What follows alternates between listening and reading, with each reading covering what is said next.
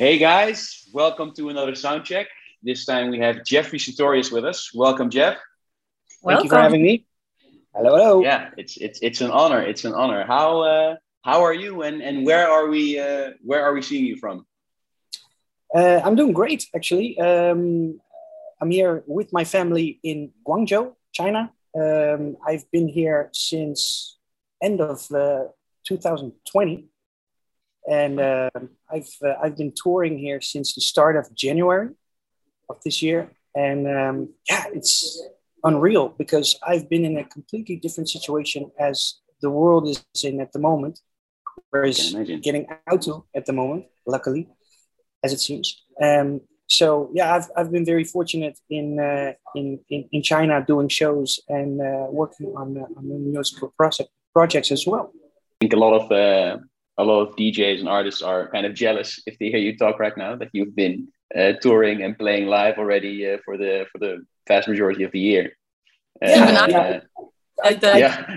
I, I, I, yeah, I get that, and and and therefore, uh, on purpose, I've I've been uh, I've been holding back on my social media. Uh, okay. Especially because of that, because uh, I think it, it, it, gives a wrong impression. Like, uh, look at me and blah blah blah blah blah. Yeah. And that's not the type of person I am, and that's something I definitely do not want to portray because we cannot foresee the future. Maybe in a few months we we can be back in the old situation like it was. Mm. Um, maybe in a few months I will be back in the Netherlands myself, and uh, yeah, you, like I said, you know, you, you cannot predict the future. So, um, I, I yeah, I, I always said that I, I, I, consider myself very, very lucky in the circumstance that I was able to continue that I some of the things that I like to do most. That's doing shows. Yeah, for sure. I can imagine. And when it comes to um, you know the shows and everything, that's basically where a lot of people get their inspiration. So uh, uh, during these uninspiring times for for a lot of people, I guess you've been able to keep up with the inspiration, or still because of the world being in such a um, yeah messy place. If that makes sense. Yeah, no, no, Are you affected by that a little bit? One hundred percent. Uh, when I got out of uh, the Netherlands at that time, I was doing uh, daily streams I yeah, made 250. Yeah. So I stopped touring in the end of March 2020, and almost within the time frame of a, a month, a couple of weeks, I started with a with a daily uh, uh, show. Uh, first few streams on Instagram, and quickly I built that out to uh, to YouTube, Facebook, and, and Twitch and whatnot.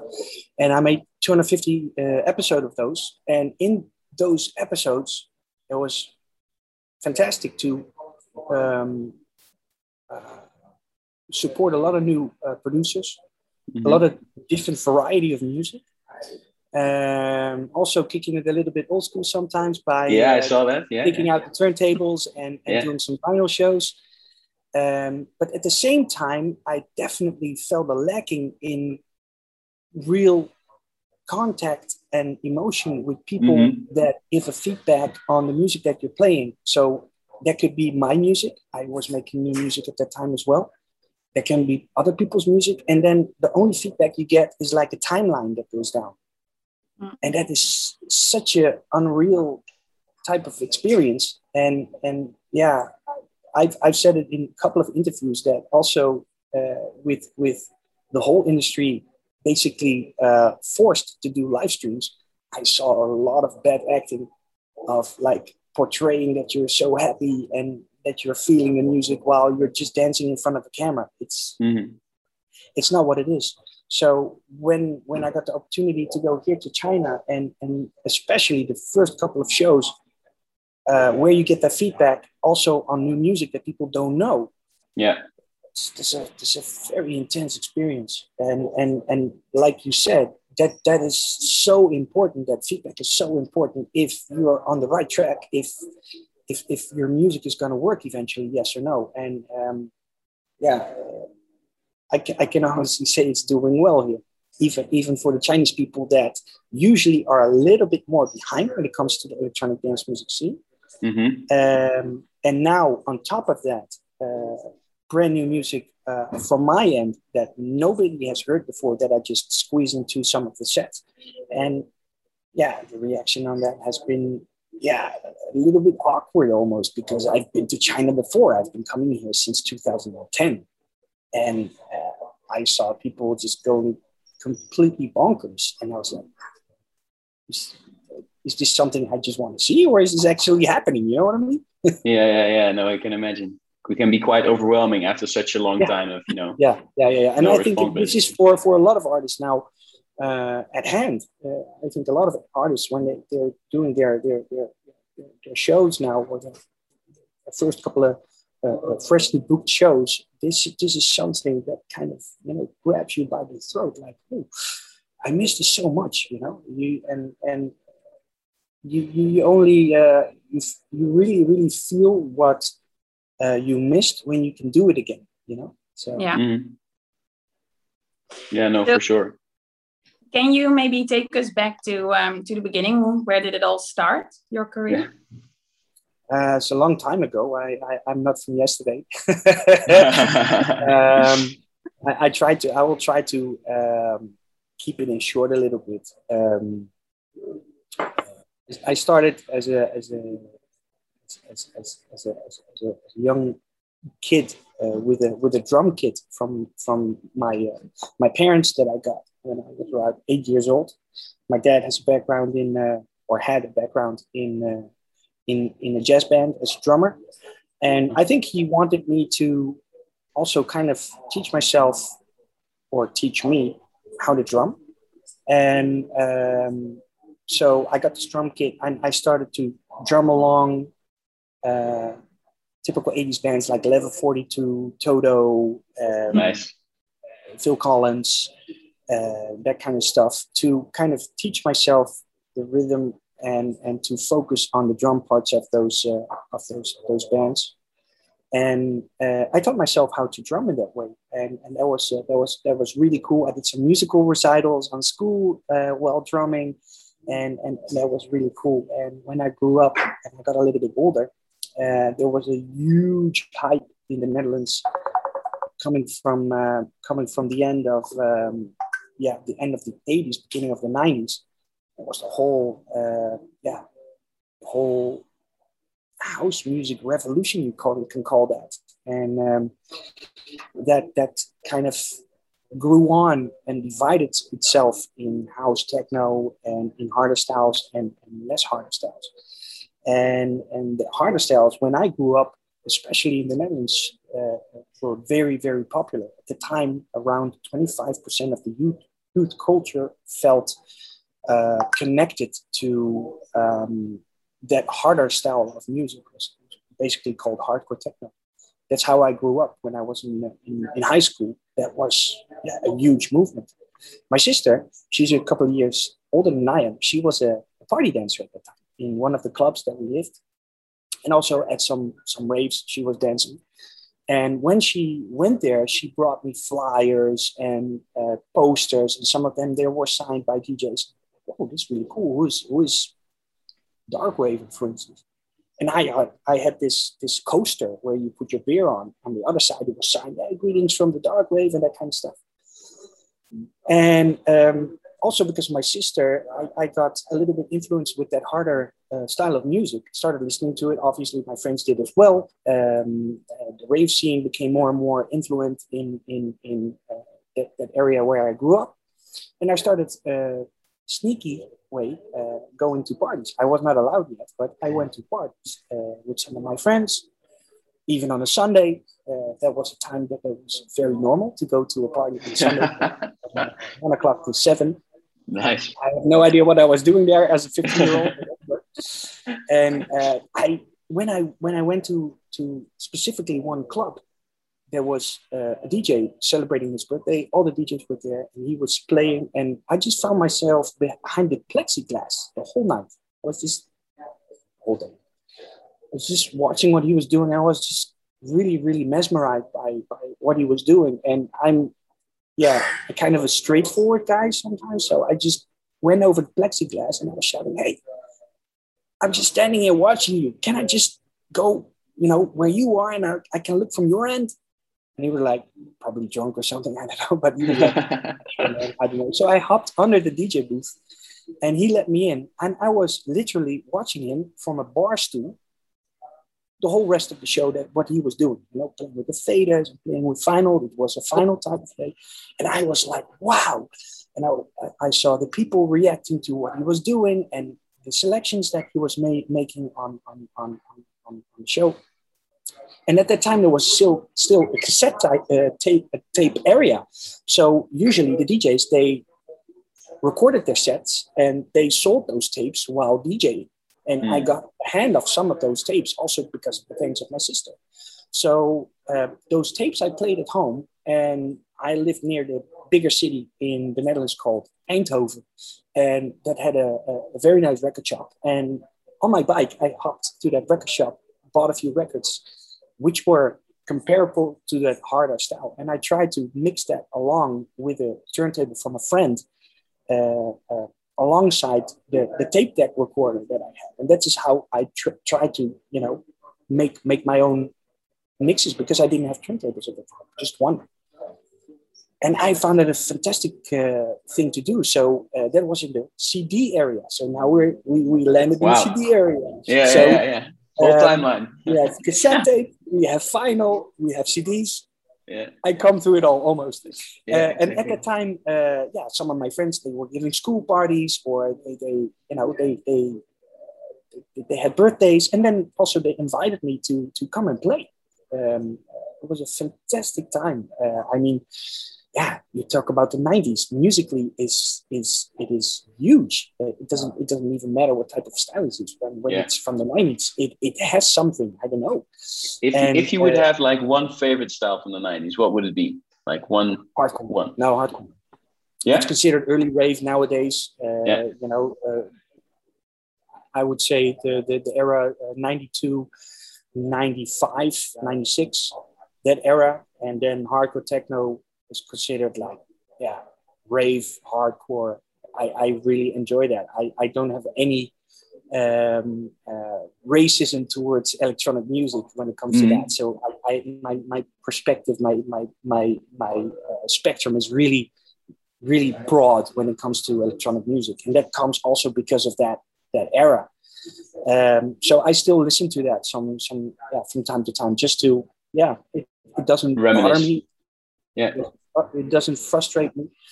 So uh, yeah, I, I, was doing some school parties at the time, and eventually, uh, also in 1995, there was there was a local mixing championship, and that was literally this big a flyer on paper, black and white, with a with a telephone number on it. Uh, I called that number, and I was like, "Do you still accept people for this mixing championship?" They say, "Yeah, we have one or two spots open. You can you can come." It's okay, we'll do it. Cool. And I hang up and I'm like, I think I gave myself a problem. I, I, don't.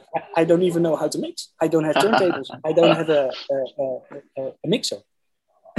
what, what did I just do? Yeah. So it happened to be that my sister regularly danced for one specific local DJ who got bigger uh, in the Netherlands and in Europe over the over the time and uh, he lived really, really near to us. His name is DJ Vince.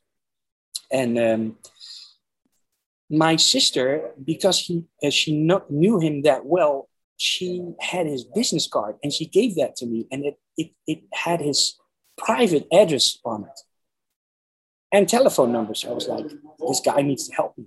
I called him I asked if he was home. I think I spoke to his dad first. Like, hey, is, uh, is, uh, did you visit him? Yeah, yeah, yeah. One moment. Oh, I'll get it. Probably he had to come from the attic. He had everything on his attic at the time. So I spoke to him. I said, yeah, yeah I'm the brother of uh, this lad. And uh, my first question to him was, what do you need to become a DJ? And he was like, it was uh, really literally silent on the other end of the phone. And he was like, uh, yeah, you need two turntables and you need a mixer, you need an amplifier and speakers, and of course you need records.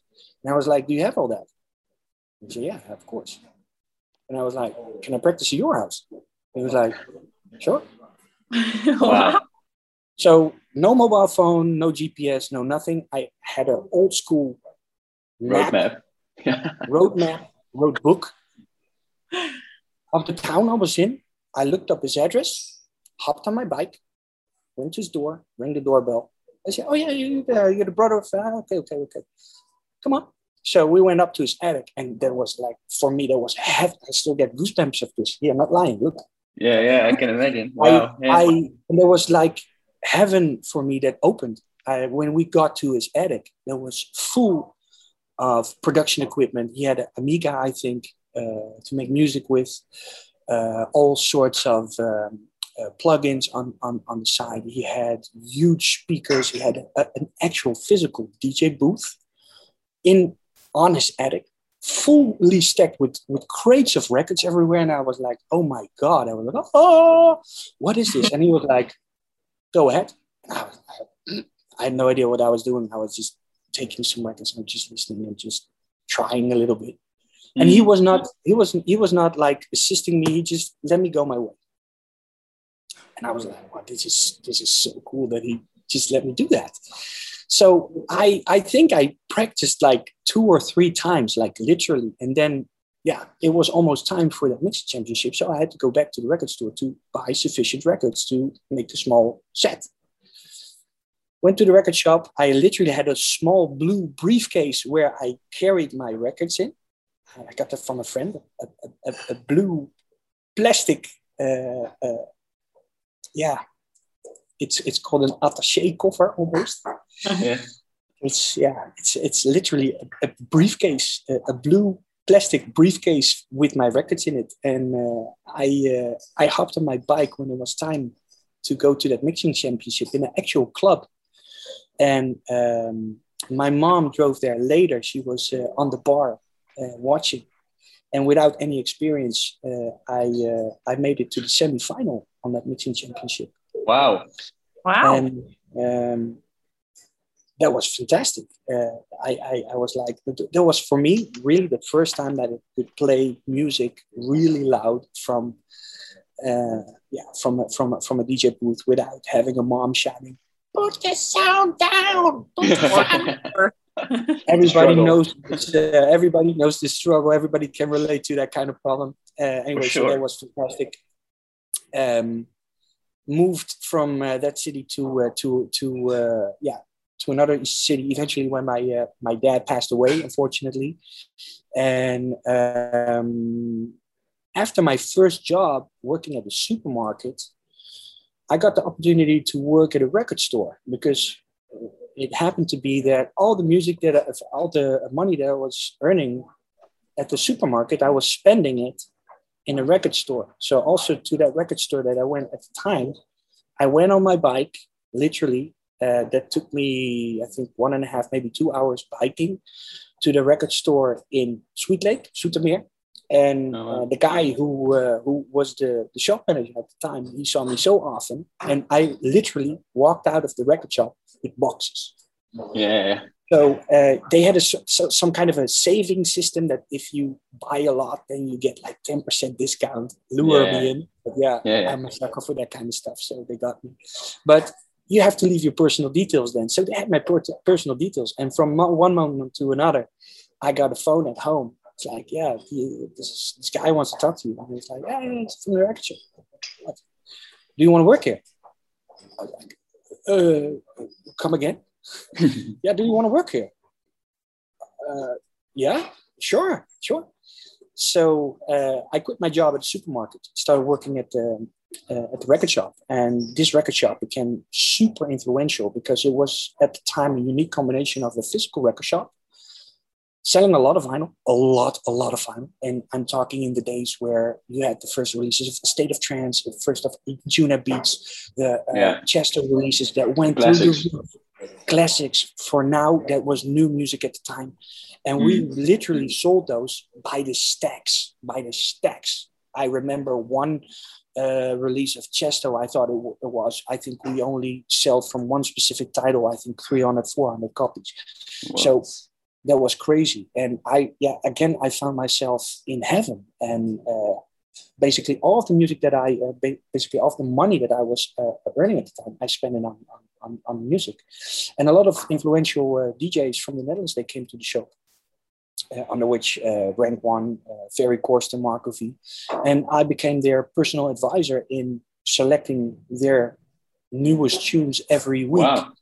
uh, to go through like okay you know you like this type of or you need to listen to this or you have to check out this and kind of like nowadays uh, dj promo basically yeah call it a dj promo slash a&r um, nice. yeah that, that, that's what i love to do. And my spectrum also at that time was completely open. I, I didn't have any bias to harder style to techno to trance didn't matter. Uh, and, and i think in that way you can give the best uh, advice uh, for in, sure in what yeah. can be what can be interesting for for djs when they when they uh, have to do shows. At that time i got uh, i got i got to get closer to some of the, the, the DJs who were coming to the store, uh, who were still playing like hardcore techno at the time, hardcore techno, hardstyle, hard house at the time.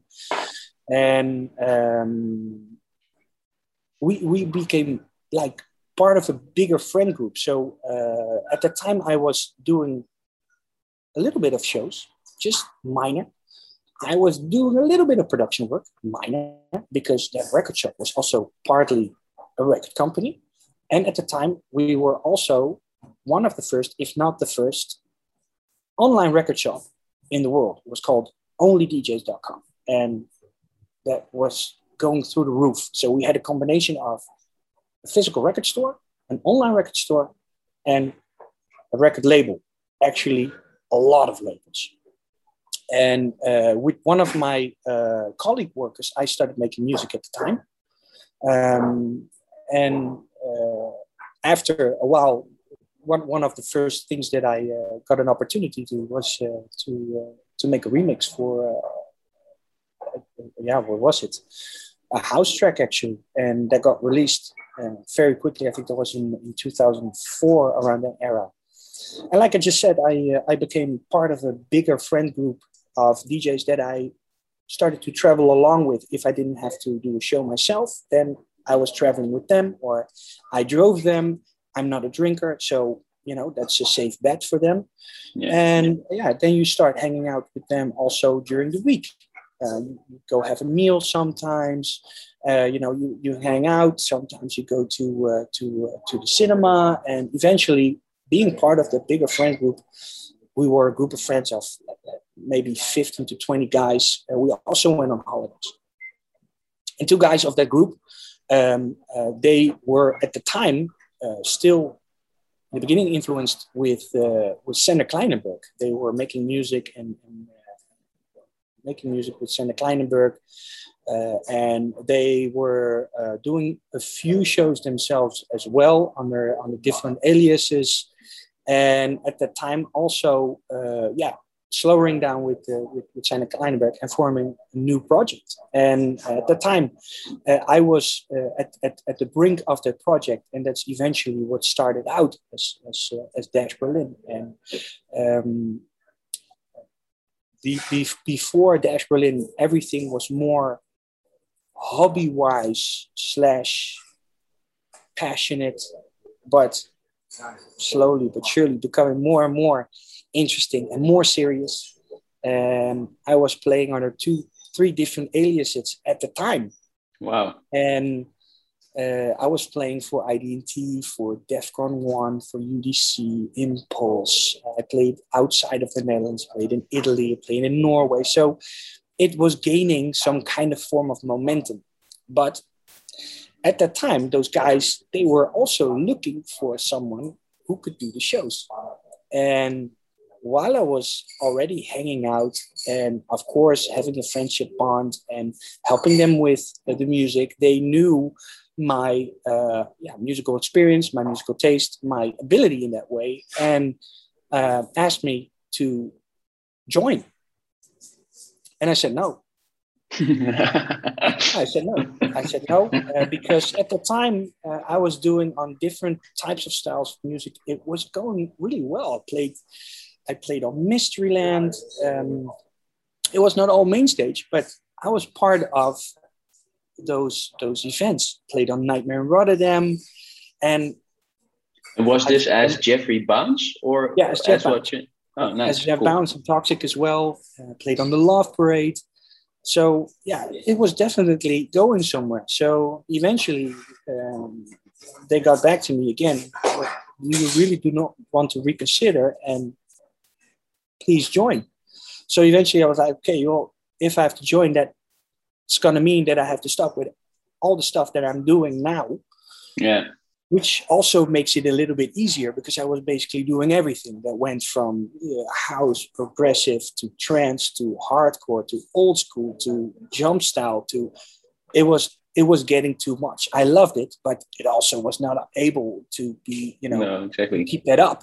Yeah. So that in a way was also a kind of a savior because I could focus more on more specific progressive trance, vocal trance kind of uh, uh, um, angle, and and that's from uh, uh, yeah where everything bit by bit got more and more uh, professional, and and uh, over time that um, grew to something which I could do actually to to uh, to make a living. So yeah, we we we formed a group with three people, two people behind me who were mainly responsible for the music, and for me, yeah, to do the show and uh, travel all around the world and uh, being of influence beside that in the studio and also uh, highly influential for uh, yeah the road to take? Where where where do we bring things musically um, especially in the early days where there were not so many shows yet? I remember vividly that uh, my my girlfriend at the time she, she she got a blockhead from me spending so much time in studio until very very late you know helping these mm. uh, these guys out with uh, with yeah finding new music. That that takes a lot of time uh, and, and, going through that and and uh, pick out the right uh, the right music for the shows. And yeah that that was a was a was a very crazy and yeah awkward but also um, um, how, how, how would you phrase that? It was a uncertain period because you didn't know where things were going at the time you know? Yeah especially when when we had the first couple of releases, uh, people were like, "What is this? We don't really know what this is. How do mm. we hmm. have to, you know?" People they, they they they they gave me a lot of shit for that. Actually, online they were like, you know, we don't think this is really related to trance. We think it's cheese, uh, and uh, yeah, you know, nah, not for us. And over time, uh, that that that that stigma went away and people actually started to point it out more as like, oh yeah, well, actually at the time maybe that was something unique. And still to the day of the day, I think when people look to something as classic at that, um, they sure. they see they see they see the value now. They see the potential. So yeah. um, I I had to deal with that at the time. Uh, I dealt with that at the time. It wasn't easy. I have to tell you honestly, but. Um, uh, yeah, we, we went through it, and it was uh, I think around 2000. Was it 2012, 2012, 2013, when I landed out of nowhere on I think it was the number 15 spot in the DJ Mag, and then it was like, okay, something's going something on. yeah, something, yeah, yeah, something. Whoa, okay, because this only this was the second highest entry out of nowhere in the DJ Mag ever. Yeah. Still higher than Martin Garrix, higher than Armin, Armin and Tiësto, Arm. Uh, so there was something going on. I don't know what it was, but that that's just what happened. I was catapulted into yeah, not not knowing what to expect anymore, and and from that moment on, it was just yeah, it was just a, a roller coaster, man. I mean, I have to be honest, like it's a roller coaster, and and and and yeah, it it had fantastic, definitely, uh, until the point of uh, mid mid mid 2018, where I was forced to stop because of a burnout, and I, I had to stop touring for uh, the better part of uh, half a year because I just I just wore myself out. I, I I I guess I liked it so much that I just you know forgot everything in between, you know, and and that is something which is actually a huge debate in the whole uh, artistry industry, uh, DJ producer industry about like physical, mental health, and that kind of stuff. And um, uh, also because of Tim Avicii, uh, it's something that people, uh, and also because of Robert Hardwell, it's it's it's something that people luckily are able to talk about more nowadays, and that is so important, so important. Yeah, it's it's, it's become uh, more of a more on top of the agenda, if that makes sense, as of late. Uh, whereas like a few years ago, it was like okay, especially when you had the big, big EDM boom, that makes sense, around 2012, 2013, when it really became main mainstream. You saw that like touring just went up like exponentially, and I think that's what you know, um, not necessarily hurt, but um, it influenced a lot of uh, DJs to say like, okay, we just need to keep going because this is what I've always wanted. So we need yeah. to keep going, need to keep going. So yeah. how, and I, and I think that's that that's for a lot of people a big thing right now. How do you get the courage to also kind of say to yourself, okay, now it's time to quit. Now it's time to kind of take a break, because I think that's that's pretty heavy to do. Like super important, but you know what, Joel? That's actually a really, really tough question to answer. And you know why? Um, this is because everybody is different. Um, mm-hmm. That's the easy way, the easiest way to put it. Um, yeah. All the artists, they have their own personality.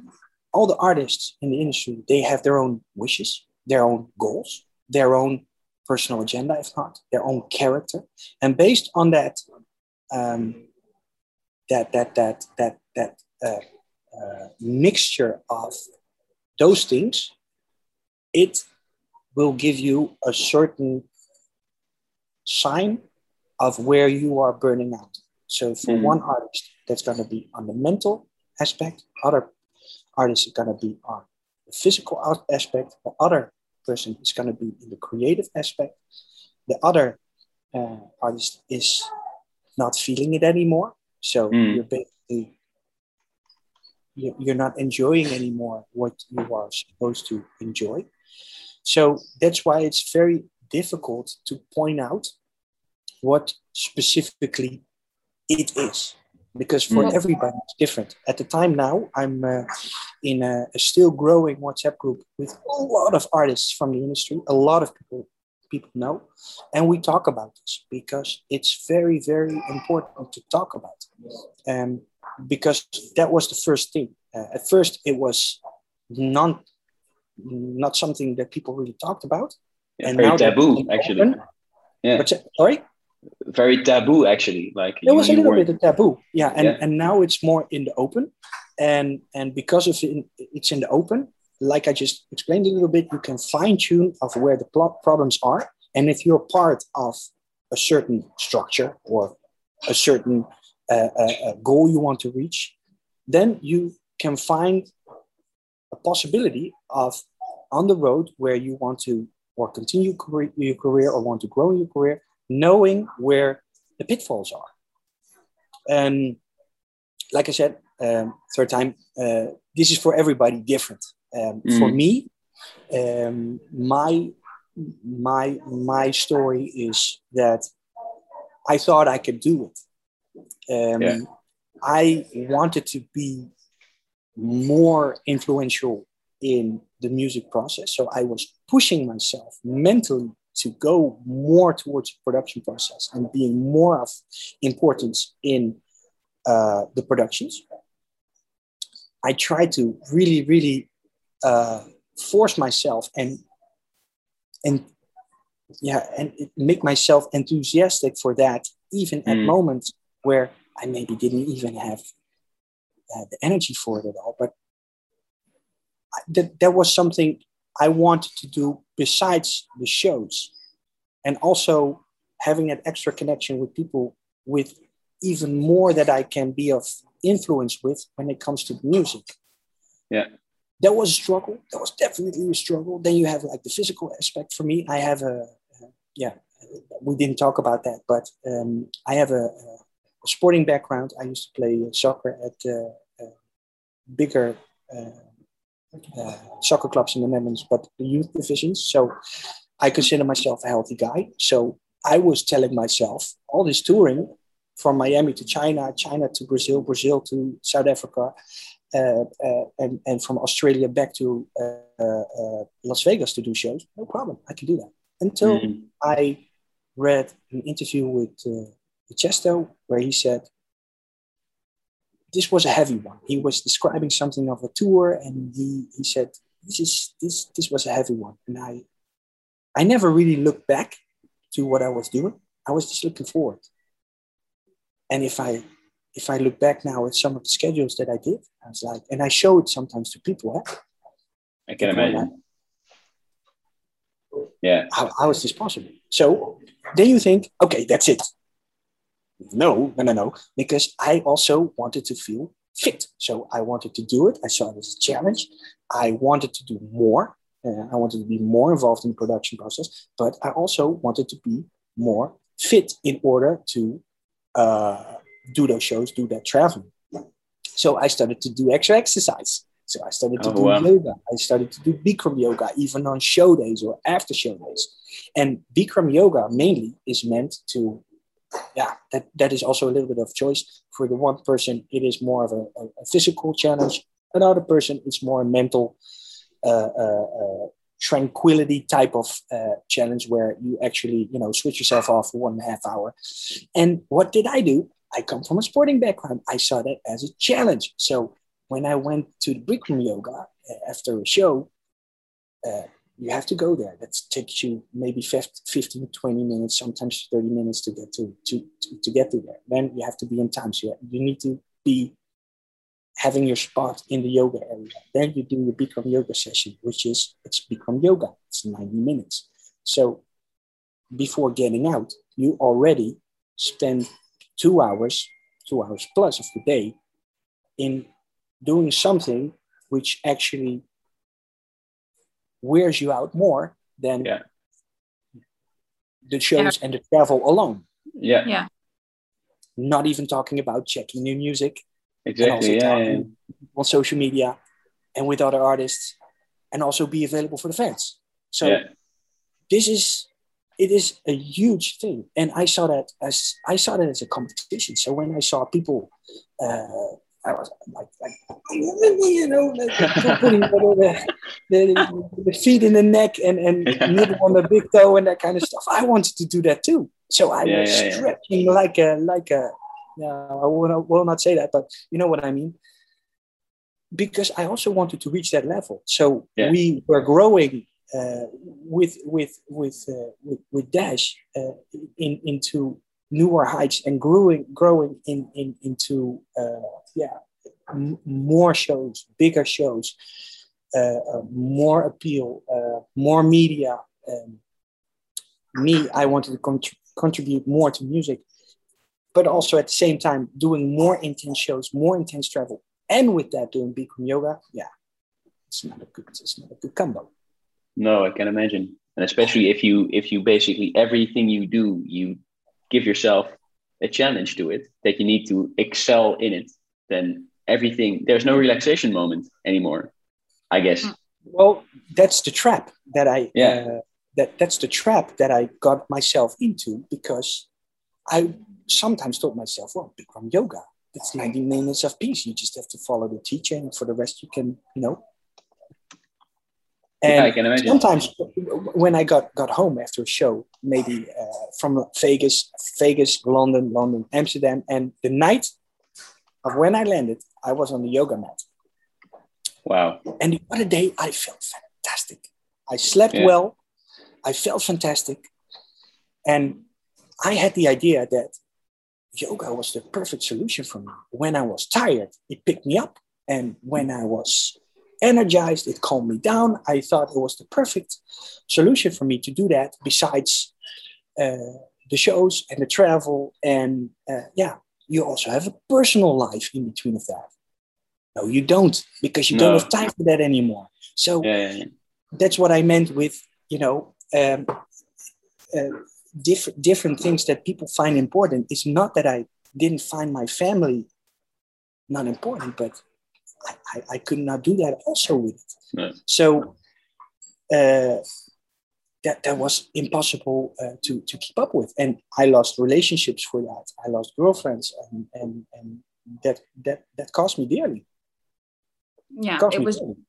it was too much to uh, to handle. Eventually, it was too much to handle, and that definitely came to an outing in, the, in, in mid 2018 where I got in a really dark area from where I say to people, like in general, if you get into those uh, areas in dark moments, I just call it dark moments, then it's really time to ring the emergency bell and you have to start looking for help. Yeah. And that's what I did. Um, when you look back to to your career, what's the biggest highlight? That's a that's a cool question. Um, I will try to answer that in two ways. Um, Here we go. yeah, sorry. Um, no, no, no worries. I like it. It's great. always when people ask me, like, if you look back at your career, what are the biggest highlights? Is like you already at the biggest high. You know, you cannot top it. That that's what kind of a little bit um, lingers towards the question and I don't, don't I, so I want to say I don't see it like that. It's just one road, and that road, you know, sometimes goes up, sometimes goes down, sometimes you go left, sometimes you go right. So that will continue to happen now, now as well. Um, on the other hand, you know, just neutral. If I look back at your question and I have to say, okay, what are highlights? There, there, there have been so many of you know doing a, a stadium concert for 14,000 people in the middle of Mexico City, uh, doing a doing a huge solo show in Six Flags, traveling through Russia uh, and ending in one of the most polluted cities of the world, Dzerzhinsk. Mm. It's uh, I think one one one million times higher polluted than everywhere allowed in the world. Really? It's also a highlight. Yeah, yeah. It's, it's also a highlight. it's a highlight. It's a highlight. I mean, yeah, yeah it doesn't make me happy per se, but it's a highlight. Yeah, yeah. Uh, obviously, like you just mentioned, uh, Joel, uh, the EDM boom. I experienced the fullest of that in Vegas uh, when I did my first show in Vegas in in the Palms. Uh, I got scouted by uh, by somebody who started doing artist bookings in a new property at the time that uh, that was at that time the newest hotel uh, on the strip, the Cosmopolitan Hotel, and uh, they they made a club in that. It's called Marquee, and I have been DJing there ever since. Uh, also as Jeffrey Sutorius, and that has been fantastic. That that that that witness of the EDM boom. I yeah, that's something you would never really expect because electronic dance music really didn't got a foothold uh, in in America, and I experienced it in a period where it actually did. So that was mm-hmm. fantastic, and it grew, and it became a, a, stable factor for a lot of artists, a lot of DJs, a lot of producers, and and it's still going on. So that's that's fantastic. Um, uh, Tiësto and I were the longest running non-American uh, resident DJs in Vegas. That's still of today. Highlight. There we go. Yeah. Uh, uh, highlight is is um, yeah I always think of Argentina. Oh yeah, I can I did, imagine. Uh, yeah, I, I did an eight-hour show, seven eight-hour show straight for for like eight to 10 people who stayed to the end. Uh, yeah, uh, South Africa, uh, which has a fantastic uh, culture. Uh, people there, they also love electronic music, so I, I really always enjoy to go there. Um, but now also, but it goes very, very, very slowly. Here in China, I've been coming here since 2010. I my first show was, I think, in some kind of a buurthuis, uh, some kind of a scouting uh, uh, with with a wooden floor uh, with yeah. two lights on the mixer, and that those made the mixer so hot that I cannot even touch it anymore. To now, like the most super professional high-end modern clubs with the most crazy light shows and uh, LED shows you can imagine. Mm. And I, I, am I'm part of seeing that develop here in China very, very, very slowly, but that's going on. And then if you see like club culture here in, in China, it's insane, fantastic. It's such a yeah. huge country, a lot of big cities, and, and the majority of the big cities, they all have respectable clubs. And those clubs, they're doing a fantastic job. It's not that I'm saying that because I'm here. But mm. every artist who goes to China has the same. Yeah, I hear it a lot. Yeah. yeah. I mean, if you, if you, you choose one place to do a gigantic show, what would be the best place to do it? Mexico. Mexico. Yeah? I, I started traveling to Mexico uh, in uh, the better part of 2010, 2011. That was at the time where the first track, uh, Dash Berlin, really, really got foothold in, uh, in, in Mexico City and became huge. And uh, that was in a time where Mexico actually was considered super unsafe. A lot of artists didn't go there or didn't want to go there or were afraid to go there.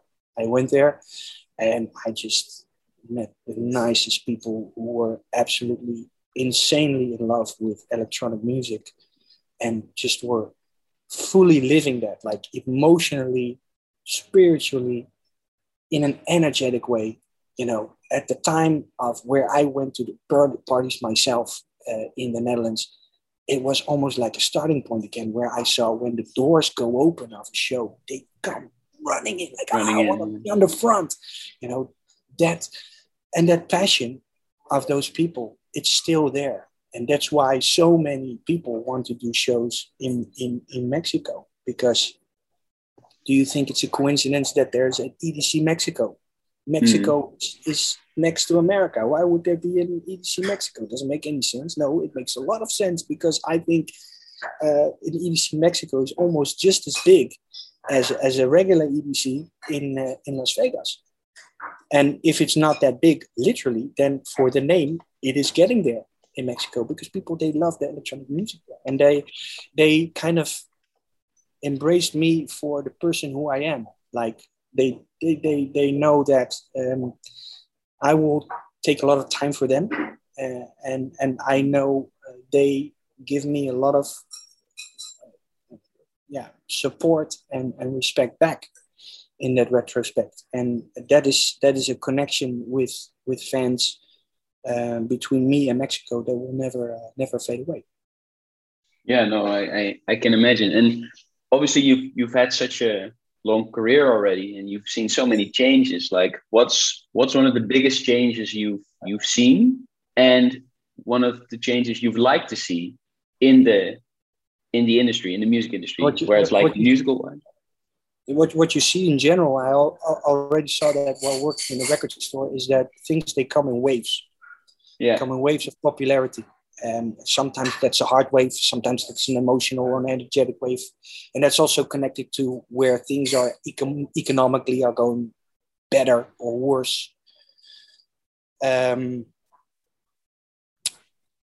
I think that we're uh, in, in, a, in, a, in a type of uh, era now with the electronic music industry that it's, it's, it's definitely mature. So it has history. It has, uh, like we call in the Netherlands, fat on the bones. Eh? So yeah, yeah, yeah. History, it, it, it, it, it, it's a popular culture. It's a popular lifestyle in a way. And what you see now is that uh, although some styles of music are very popular and they are doing great in shows and pulling in a lot of numbers of people and a lot of the music is getting supported is that when you look back to what originally the music was called you cannot follow that anymore. That's mm-hmm. that's where we are now. I don't know exactly where that comes from. I will try to explain a little bit. I will try to elaborate. So when I was working in a record store and like Carl Cox or Sven Väth was playing techno, then you know when you go to a party what you could expect. If you mm. go to a party now and you go to a techno party, that's not techno. That's what progressive used to be, and even vocal progressive used to be. But in the time when vocal progressive was vocal progressive, that was more yeah. connected towards trance. Yeah, exactly. Yeah. And so this is what you see now is that you see a type of fading of styles where you cannot actually, if you've been in industry longer enough, that you cannot really grasp what the style is anymore because it's not really definable. I could have never uh, expected that techno, which is actually a minimal form of dance music, minimal electronic techno that already got popular in its own name, minimal, mm. there we go again, uh, got melodic and emotional, and therefore over time also got vocals to it. Vocal techno, yes, yes, people, yes, people. That's what's going on right now. So the things are like the bets are off. There, there are no more rules when it comes to uh, to the production side that you have to really stick to to say, okay, you know, then I want it to be it like I want it to be EDM or I want it to be techno or I want it to be how it's it's it's more dispersed. It's more um, yeah, it's more all over the place, and and that makes it interesting because I think it makes it more interesting for even a wider people uh, yeah. of crowd. And for the other hand, it's uh, a little bit more difficult because if you have differentiation in music, it's easier for people to follow to what they really like. And at the same time, um, it's a danger because when you have a niche, it's ready to die out eventually, sooner or later, because mm. it can only uh, live with popularity. And the popularity stands by hype, and hypes go up and they go down. So I don't know if this this whole story makes a lot of sense as I explain it, it in my head. Yeah, yeah, it, yeah. it, makes all sense, but yeah, I don't know if I'm explaining it right. To, that for you guys, it's also. Uh, I completely follow, follow, you. Um, but um, maybe with extra subtitles, I don't know, in all types of uh, languages, it's able to we'll see. follow. But this this is this is a unique situation in uh, the industry right now, as which still uh, the backbone of the industry. So uh, then I mean the Armins, the Tiëstos, uh, uh, the Carl Coxes, the Sven Väths, all the big guys, besides all the new talent, they're still influential. They're still running the game. Exactly, yeah. They're still doing their thing. They're still pushing. And that's fantastic. It, again, it gives me goosebumps. I, I find that fantastic because yeah i don't know where that comes from. It's it is it is you know uh, yeah it, it, yeah that that's the magic of of, of electronic music, music yeah yeah. for sure. And yeah. and looking like towards what's coming uh, for jeffrey uh, also music wise how um, how would you categorize the sound you're going for? And also who are your influences? And and how do you get like by in in in how did you get by in the past year? And how are you looking forward uh, to it's, it's, it's, a cool question um, obviously I want to cater a lot to my fans that have been supporting me for the better part of uh, 12 years.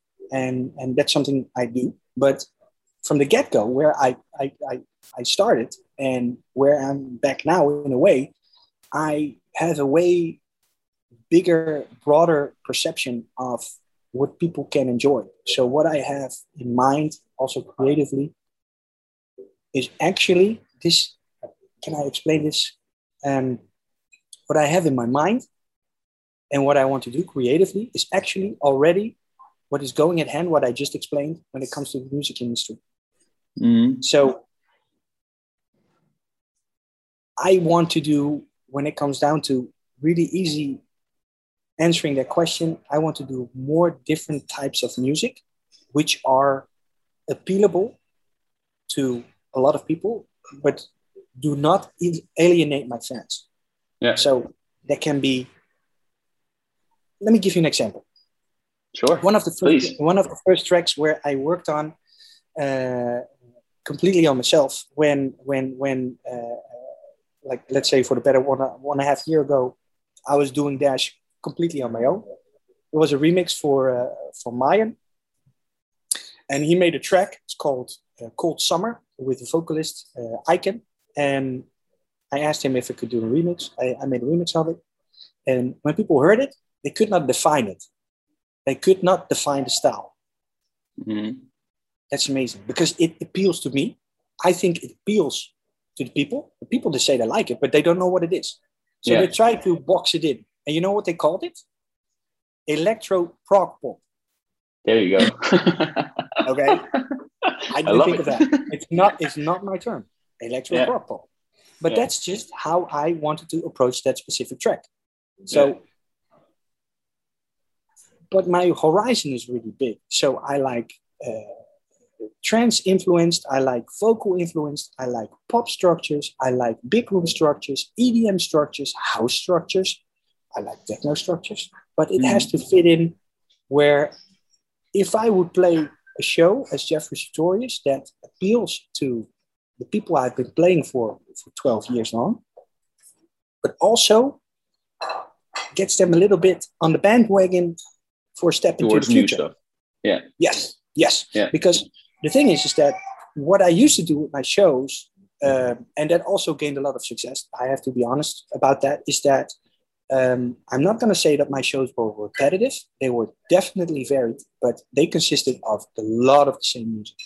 Mm-hmm. And I think we're now in in the type of era for the electronic music industry where people also want to be uh, uh, they want to be surprised. And because they want to be surprised and they are open to step into a form of vibe, that's why I think uh, think that techno is so popular because you don't know what you're going to get. Mm-hmm. But it still encapsulates you when you know uh, you go to a party, and that's why it's doing so big. I could have never ever predicted that techno would become so so huge. I mean, I'm super happy for all the artists that are, are specifically in that scene and also have been working for such a long time. But I could I could have never predicted that ever. Mm-hmm. Um, not saying that I specifically want to make techno because I don't think that I have the ability and the know-how to do that uh, in, in the right way that it should. But mm. for the styles that I just mentioned, that is something where where I have my radar. That can be trancy, can be progressive, that can be uh, groovy, can be uh, energetic, can be euphoric, uplifting, but can also be tropical. The track yeah, that yeah. I did with uh, with Jordan Grace, No Regrets. That's actually yeah, that, that's almost tropical house. What do you Why? call it? Yeah, exactly. Yeah, yeah. because there was a, a, possibility to do so, and and and and definitely the the the vibe of the vocal pushed me that way to to you know approach it in that way, and it was refreshing. It was a completely new new uh, uh, uh, angle to to to jump into from from creative standpoint. So that was really cool. So I don't I don't want to box myself in. I want to box myself out and I hope that the people who are listening to all the Jeffrey Sutorius music, whether if it's energetic big room, or it's more melodic, or it's more pop structured, or it's more trancy structured, that they are open to the story, the story of the music. Are they and and what what I see with with the releases that have been out since uh, the start of Body Warmer, my own label, uh, first track, Bad Days, that was uh, uh almost autobiographic. So that that that is something that I keep really close. And and and in, in what way my, was it autobiographic? Sorry to interrupt you. But in what way was it uh, autobiographic? Bad days. Bad days is about that even the bad days are good, and that you have to see potential in negative things because uh, without negatives you, you don't have positive. And um, that is very hard to grasp that, especially when you're in a negative vibe. But it is some kind of a universal truth so that really spoke to me, especially when I uh, when when when I had my burnout, because there was a there was a reason for me to have that burnout, and um, uh, so so so bad days was the first track that I that I produced is Jeffrey Sutorius, and like I said, for me that felt almost autobiographic, but my story is not only my story. There's a lot of people who can relate to that. So that is more of a more of an auto biographic story. Another story is like uh, uh, um, uh, the, the, the, the follow up actually with um, with Jonathan Mendelsohn. Uh, nothing hurts like love that that that's something that i also can very very much relate to and and i've been working with uh, with jonathan mendelsohn many many times before and yeah I don't, I don't know why but sometimes yeah what he does that kind of yeah touches my heart. And uh, i think that also if you look back to where i come from is that uh, jonathan mendelsohn definitely made his, uh, his, his, his, his, his, mark in, in, in my career as a vocalist for, the, for that mm. so I, I got the opportunity to work with him on that. And, and for me that yeah that made made a make the circle round again in a way. So there was also yeah, a unique, a unique, unique point. And if you listen to those tracks in terms, terms of, of, of, of uh, not, not per se creativity, but more in ter- terms of um, where I was creatively at the point, and you see where I am now, you can see that there's definitely a growing uh, uh, uh, from from from there to now. So that that that is you can see that also for for me things are you know still evolving. a lot of stuff in life is a learning curve, and and you need to give some things time to you know ripen. And when you look look for instance. Um, uh, track on on on revealed with with Crimson, that that is that is yeah. And actually, that track is doing fantastic here in China, which is funny. Oh, really? Majority, yeah, yeah, yeah. Majority of people here in China do not even know what it says because they yeah, exactly speak, they don't speak English. So therefore, I double think it's really, really good. Um, For sure. Uh, but yeah, that that is almost like a wink to uh, an older style, more on a on a pop structure based, mm-hmm. but still very danceable, but on a very different type of vibe as Bad Days or as Nothing Hurts Like Love. And if you look at the remix that recently got released for Blasterjaxx, that's really emotional, but that's more like roaring and more big room, you know, on the moment where it really needs to hit hard. It really hits hard, but still has that feel you can already see if you look a little bit back at the minor discography that Jeffrey Sutorius has built up since yeah now that there is a lot of different styles that kind of move around there you know and, mm. i am um, i have a question yeah drop it what someone would call you like you called dj vince um, way back and would ask you how to become a DJ, what would be your biggest tip? Uh, nowadays, uh, this is also funny because I could also see that switch in in uh, where where I eventually grew into the scene to the point where I'm now. Make music. Now you have to make music to gain yourself a form of spotlight, gain momentum. If you can create good music, or you can uh, create certain amount of people if you collaborate and because of that that can be your first steps in djing djing where i come from that was considered more of a more of an art form where you really had to um, you really had to practice in order to dj in order to beat match and um, and that's nowadays with, with nowadays technology that's not so important anymore so now i think people are more focused on uh, making music. And then after that, uh, I think a little bit more showmanship. Uh, in some ways, I see that as in some way, if that's not you, I see it as bad acting. So oh, wow. it's really important um, for people to closely look to themselves. What am I? What do I want? So yeah. if you want a DJ, what is important as a DJ? It used to be able to, to beat match and to, mm. to make to really DJ. Music. Yeah. yeah. Now that is you need to have appeal with your music because that's when your music gets played out and gets attention. And that's when, when people want to see you. So I would definitely advise people to uh, to make music. And uh, nowadays, obviously, that's not so hard anymore as the era where I come from, where you have to build a studio of 150,000 euro acoustically to, uh, to create uh, to create new music and to get get it all from analog instruments.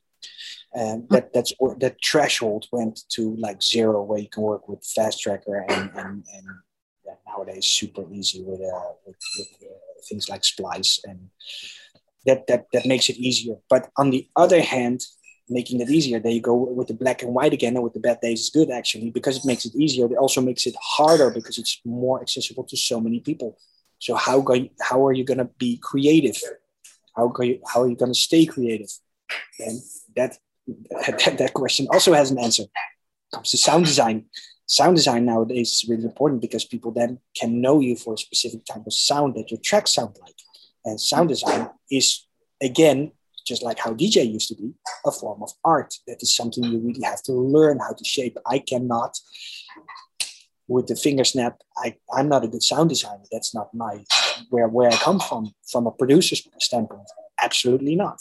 Nah. Mm. So that's another form in the creative process, which becomes really important nowadays to kind of dive in deep to make sound your own in a way. And that makes it so hard because there's so many people who still want to do that because the whole DJ and producer industry had so much appeal that it's so nice and it's all girls and sex and whatever. And which is also not because that's what we talked about. It also has a whole different perspective. But when it has that certain appeal, that is what people want to see. You know, just like people say, oh, I want to be a professional soccer player when I grow up, or I want to be a fireman, or I want to be a lawyer, or I want, want to be a doctor. That's what you see. That's where you go. That's what you want to do. And you don't see the negative aspects and if it's actually really for you. And that's a really almost psychological, deep, uh, um, hard question to answer because when you want to do something you really like, do you already know if you're really good at it? And if you're not good at it, are you working hard enough or are you able to work hard enough to achieve that goal? And if you've achieved that goal, when working so hard, are you still happy with it? Mm. Yeah. Long question. Uh, sorry, short question, long answer again. a little bit of a difficult one, maybe to, to, uh, to follow, but uh, I hope you catch my drift. Yeah, for we, sure. Yeah. So, so, and and what would your advice be to because you've you know you've gone through a few uh, sound changes, uh, if that makes sense, uh, yeah. and how what would you advise people starting out or or who've been in the game for a very long time to find their sound because as an A&R, the question I get the most from a lot of producers in the producers in the last year, year and a half is like, okay, how do I change my sound, but also find the right sound that fits to the audience, like you mentioned a few times. You know what my answer would be?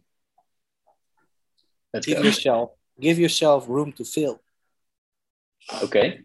If you give yourself room to fail, you can kind of rebuild yourself from something that you didn't reach yet because you didn't get that feedback from the A&R like, oh, wow, this is really cool. So mm. you have to accept, and that's for a lot of people also very hard, very confronting, that you're not at a level yet. You have to grow. You have to fail before you can shine. Yeah, yeah, for sure. No, that makes sense. It makes sense. I think a lot of people, if I understand you correctly, like a lot of people are afraid of the, the failure basically to really kind of see what they can achieve. I get that because also sometimes, like we just talked about, creative process is also a very emotional process. So sure, if you're yeah. really more emotionally involved and attached to something that you're making, and somebody, some A&R said like, "What the freak is this shit? You know, mm. I cannot do anything with this. It's like whatever, or it feels like that. That can be highly demotivating, and that's where mm. you hmm. have to find spirit and strength to say, okay, it's not personal. I'm not there exactly, yet. Yeah. As as something different from me.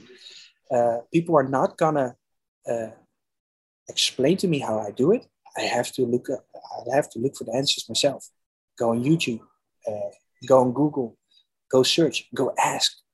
What What did I do?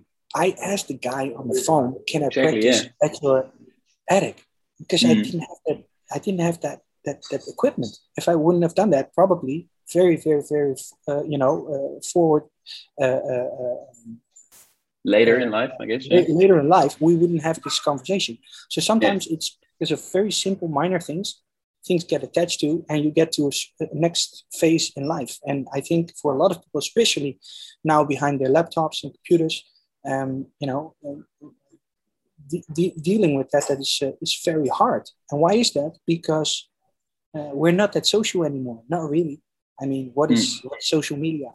Is that is that social media? Is that saying happy birthday on WhatsApp or, or an email, or or you know sending somebody a, a birthday card, or or is that actually talking to somebody and explaining like, you know, you're not there yet? Uh, and, and if, if it comes from a, a direct point where you can can look at people and you know you can even put the hand on the shoulder and say you know don't worry if you're if you're you know if you really want to make it you uh, you really have to be open to fail then it's something you can understand and then you have your exceptions to the rule where people are super talented and all of a sudden they hit it and they they get a lot of uh, uh, traction and, and attention, obviously. But those people are unique. And the last unique, uh, uh, uh, most iconic person we've seen about that, I think that's Martin Garrix. Yeah, yeah, for sure, for sure. Well, you know, I, I think uh, I think powerful stuff being discussed here. it's, not, bullshit talk. a, a, a, lot of a lot of great insights for for everyone listening, of course. And um, uh, for for Jeffrey, like, what's what's something on the horizon people can can expect from your side? Like, what's what's going to be? Uh, are you ever going to make a, a, record in Chinese? Is that is that something that that's that's been on your mind lately? Maybe. Uh, I, I'm not going to rule anything out. I think it it's it, it it speaks more for itself if I would do something in Spanish. Yeah. Hmm. Okay. To start yeah. with. Yeah. So, to start with. Actually, I am working on something. So Oh, I cannot great. reveal too much about it. For yeah, sure. Okay. We have okay. Yeah. We have a scoop. Yeah, yes. yeah, sure. You do have scoop. Um, you got it. Um, yeah, yeah, we got it. Yeah. Okay. Um, uh, we, we talked a little bit about techno. Uh, I do really enjoy listening to techno in the format it is, as it is right now. Uh, I think there's a credible amount of talent. I think you see uh, some, some some styles of music a little bit shape shifting also towards techno. And uh, I started up a, a sub label of my body warmer uh, uh, record label that's called uh, Body Water, Body Warmer Scuba. Because if you use scuba, you dive deep. Go deeper. And that's what music is going to bring you.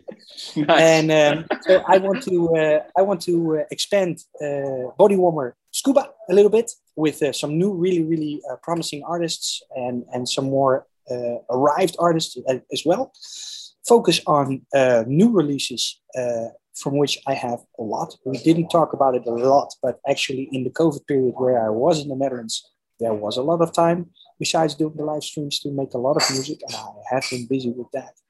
That music initially was meant to be Dash Berlin, but it's me, Jeffrey Sutorius. So that's going to be the change of the name. Still, uh, still continue with that. Um, great definitely planning for an uh, artist album wow. uh, this year. That was already on the planning, so I, that's something I definitely want to uh, want to continue, uh, uh, and and and I have the material for, and and. yeah, that, that's that's what's on the bandwagon a little bit. I'm, I'm continuously trying to work on on, on new material on a weekly basis. I don't want to uh, push myself too much yeah. Um, because yeah, already with with uh, with DJing and, and traveling, I, I, I pushed myself over it. So then I could do that again, but from like a studio perspective standpoint, and I don't want that to happen. Um. So yeah, body warmer, body warmer, scuba, uh, new releases on revealed. Definitely sure. uh, some uh, some really really cool collabs uh, also coming because uh, although uh, I explained to you a little bit that I'm also on the learning curve, I see myself also responsible in helping out new talent in in uh, yeah you know their their first steps uh, in in, uh, in, the industry and kind of introducing them as new talent to uh, to new fans and, and and also my fan base. So I, I really enjoy doing that because it almost feels like you're a little bit of a trainer, you know, like you know, I can help you yeah, with this sure. or that, and sometimes it also happens. I learn from these guys. You yeah, know, they come up with stuff. Sure. Like, how, how is this possible? How did you do that? So it kind of, um, yeah, uh, makes makes each other stronger, and I think that's very important when you do a collab. I mean, uh, collab collabs. You know what I'm going to say, and you know this is true at the time right now. Uh, a lot of people say like when they want to find more exposure for their music, they're going to go to whatever DJ and say, "Hey, you want to collab? I got this track." So how is that collab then? There's no exactly. Collab. Yeah. Saying, do you want my music to use with your name, and then we put it on your label, and then we're gonna release it? There's no collab. Yeah. Yeah. I like a collab where you both have creative influences to eventually where the track leads to. And sometimes you come up with a melody line, or somebody comes with a super cool vocal, and somebody arranges a, a, a, arrangement completely from A to Z. Somebody comes with a completely different beat structure. Another person comes with a, a crazy uh, sub sound that they want to use. That's collabing. Mm, and that's where you yeah. can learn from each other. And actually, it's almost like a, a social experience because uh, not everybody's the same. So you actually get to know people. So that's why it's called collabing, working together. So people who are watching, if you collab, go collab. Don't just say, okay, do you want my use my music? And I will finish a whole track and you can use it. That's not, it's, it's not collabing. It's not collabing. So, um, but it, like I said, I do, I do want to use uh, uh, use use my platform to uh, to be a step up of, uh, of, of new talent and, and some of the arrived talent already, because mm. I also see potential in the, in the industry of uh, a lot of new young producers, which are uh, yeah they're they're they're ready to roll, and and and and from that phase, and it's so interesting because we talked about it a little bit. From that phase, it goes to the new phase, and the new phase would be like doing shows, and then. Mm it's yeah what, what, what's the difference be, be, between artists now if it's a cool show and you're a new dj what is the difference i think we're in the industry right now where there is an openness for a form of management slash talent scouting to see where people make the difference when they do the okay. shows. And and when you mean like the difference what does the difference mean in your in your eyes? Like is it real? Is it real i think realness okay. will always survive if you're yeah. just acting like a clown and you're not a clown then eventually it's going to break up with you uh, exactly, yeah. you know djs are not made to make backflips over over you know the stages um, mm-hmm. I think we, as DJs, we have a responsibility in in order to give the people what they want. Uh, from the producer side of uh, things, from, from the pr- producer spec, uh, perspective, you want to influence that with what you are making creatively. That has to fit, and then also the show has to work. And that definition of what the show will eventually out, I think there's an openness in the industry right now that has to be researched to see where new uh, and emerging talents are making the difference with their shows. You know, mm-hmm. what makes a, a, new DJ talent then a little bit better than another? And also compared with the music they have and that they're making. That's that's a that's a new part of the industry because um, you see that there's a lot of label support for uh, new producers, uh, and there's a lot of uh, labels to uh, uh, kind of facilitate. Huh? And mm-hmm. yeah, obviously you have managements or booking agencies um, that have to sign artists, new artists. How, how are they going to know that it's the right artists that they're yeah. going to sign? So it is a little bit on the booking industry side of things, I would say. Mm-hmm. But it is really important. And is it important what you look like? Is it important how you act? Is it important of what kind of uh, uh, background you have or how you grew up? There's so many questions there that you can ask that can be fitting for a specific type of show almost. And that has to kind of connect with the music. And I think what people have seen for my persona over 12 years is that it's me. I'm I'm yeah. not playing a role. I'm not mm-hmm. portraying to someone how, who I'm not. Uh, I'm not the, the, the, the, super producer because we have said from day one that we're a group. Uh, so that, that if you dive a little bit deeper and you look a little bit farther, people would have known. So, mm.